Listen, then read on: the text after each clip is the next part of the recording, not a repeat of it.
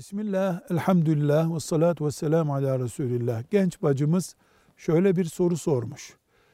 Nişanlıyım, bedenimin farklı yerlerinde sarkmalar var.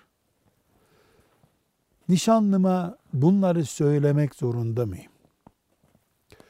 Cevap olarak diyoruz ki, yarın ailevi ilişkiyi olumsuz hale getirecek.